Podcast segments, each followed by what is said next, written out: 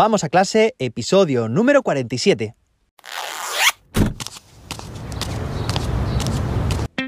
Soy José David, maestro, formador de docentes y creador de contenidos. En este podcast te cuento reflexiones, aprendizajes y recomendaciones mientras voy a clase para que tú también puedas mejorar la tuya. Hoy es martes, día 22 de marzo de 2022.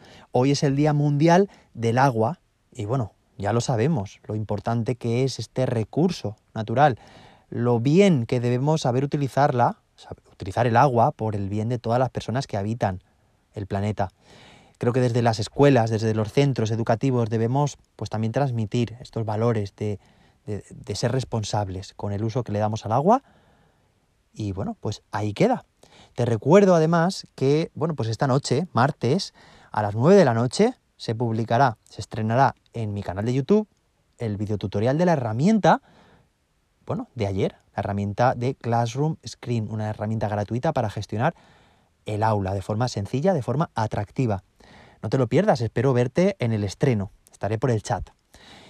Y bueno, pues hoy además vamos a tratar un tema que ya seguro que te suena, porque fue un episodio que tuvo mucho, mucha, mucho éxito, mucha relevancia hace unas semanas.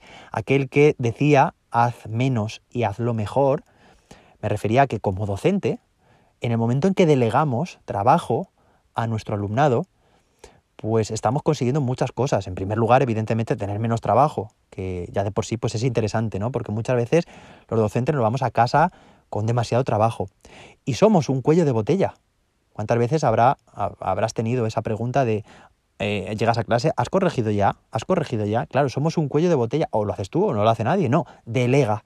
Delega en tus estudiantes, porque de esta forma además estarás permitiendo, posibilitando, dando la opción de que desarrollen habilidades que de otra forma no, bueno, pues no desarrollarían. De hecho, tu alumnado seguro, lo habrás notado, muchas veces te mandarán señales de que quieren ayudar, de que quieren colaborar, sentirse útiles. Así que qué mejor manera, pues, de, de hacerlo que esta. Hoy nos vamos a centrar en la idea de no contestar las preguntas que hay en clase si otro alumno, otra alumna puede hacerlo por ti. ¿Vale? No contestes lo que alguien de la clase puede contestar. Pues sí, así es. O sea, si delante de ante una explicación, ante una tarea o un ejercicio que se está haciendo, un, bueno, estamos trabajando por ABPs, pues cualquier situación problemática que se encuentre el alumnado y te pida pues respuesta, intenta transmitir esa respuesta directamente a otro estudiante de la clase, del grupo, o bueno, pero lo ideal es, si están trabajando en grupos, primero preguntarlo en ese grupo, a ver si alguien es capaz de resolverlo. Pero si no, aumentamos de dimensión y lanzamos la pregunta a todo el grupo clase. Esto es muy interesante porque, fijaos, en la medida que un alumno lo explica, lo está explicando con sus propias palabras y muchas veces la distancia cognitiva que hay entre, digamos, nuestra explicación, nuestra respuesta y, digamos, la capacidad de entendimiento de los alumnos es mucho más grande que la que hay entre ellos mismos y ellas mismas.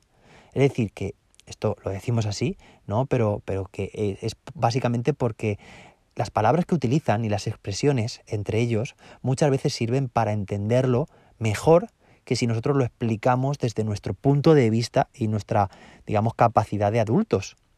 ¿Se entiende, no?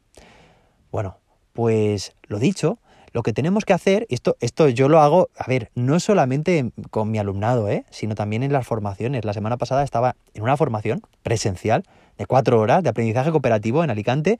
Oye, y, había dudas, surgían dudas, pues qué mejor ocasión para lanzar esas dudas a otros grupos. Oye, y se contestaban y muy bien. Y bueno, pues esto te da a ti la, la idea eh, la pista de decir, este recurso lo tengo que aprovechar más. Primero porque si damos la información así, sin más, evidentemente estamos evitando el esfuerzo y la colaboración. De esta forma, mirad porque, oye, puede ser que alguien, algún alumno, alguna alumna intente contestar y, no haga una respuesta completa o se equivoque, pero esto, que surja el debate, posible, bueno, posibles réplicas o aportar más o matizar por parte de otros alumnos, hace que se profundice, que profundicemos más en algo que si ha surgido esa duda es porque es algo interesante que, que todos conozcamos.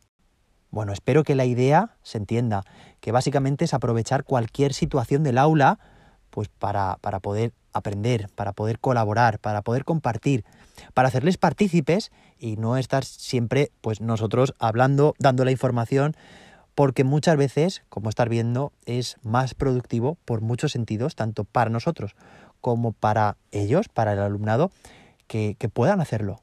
Así que bueno, esta idea que hoy la hemos, digamos, concretado en responder preguntas, piensa además que la puedes extrapolar para cualquier otro tipo de situación en tu aula. Así que aprovecha la participación de tu alumnado porque estarás pues cubriendo muchos objetivos de golpe. Espero que este episodio te haya gustado. Nos escuchamos mañana miércoles con más y mejor. Hasta entonces, que la innovación te acompañe.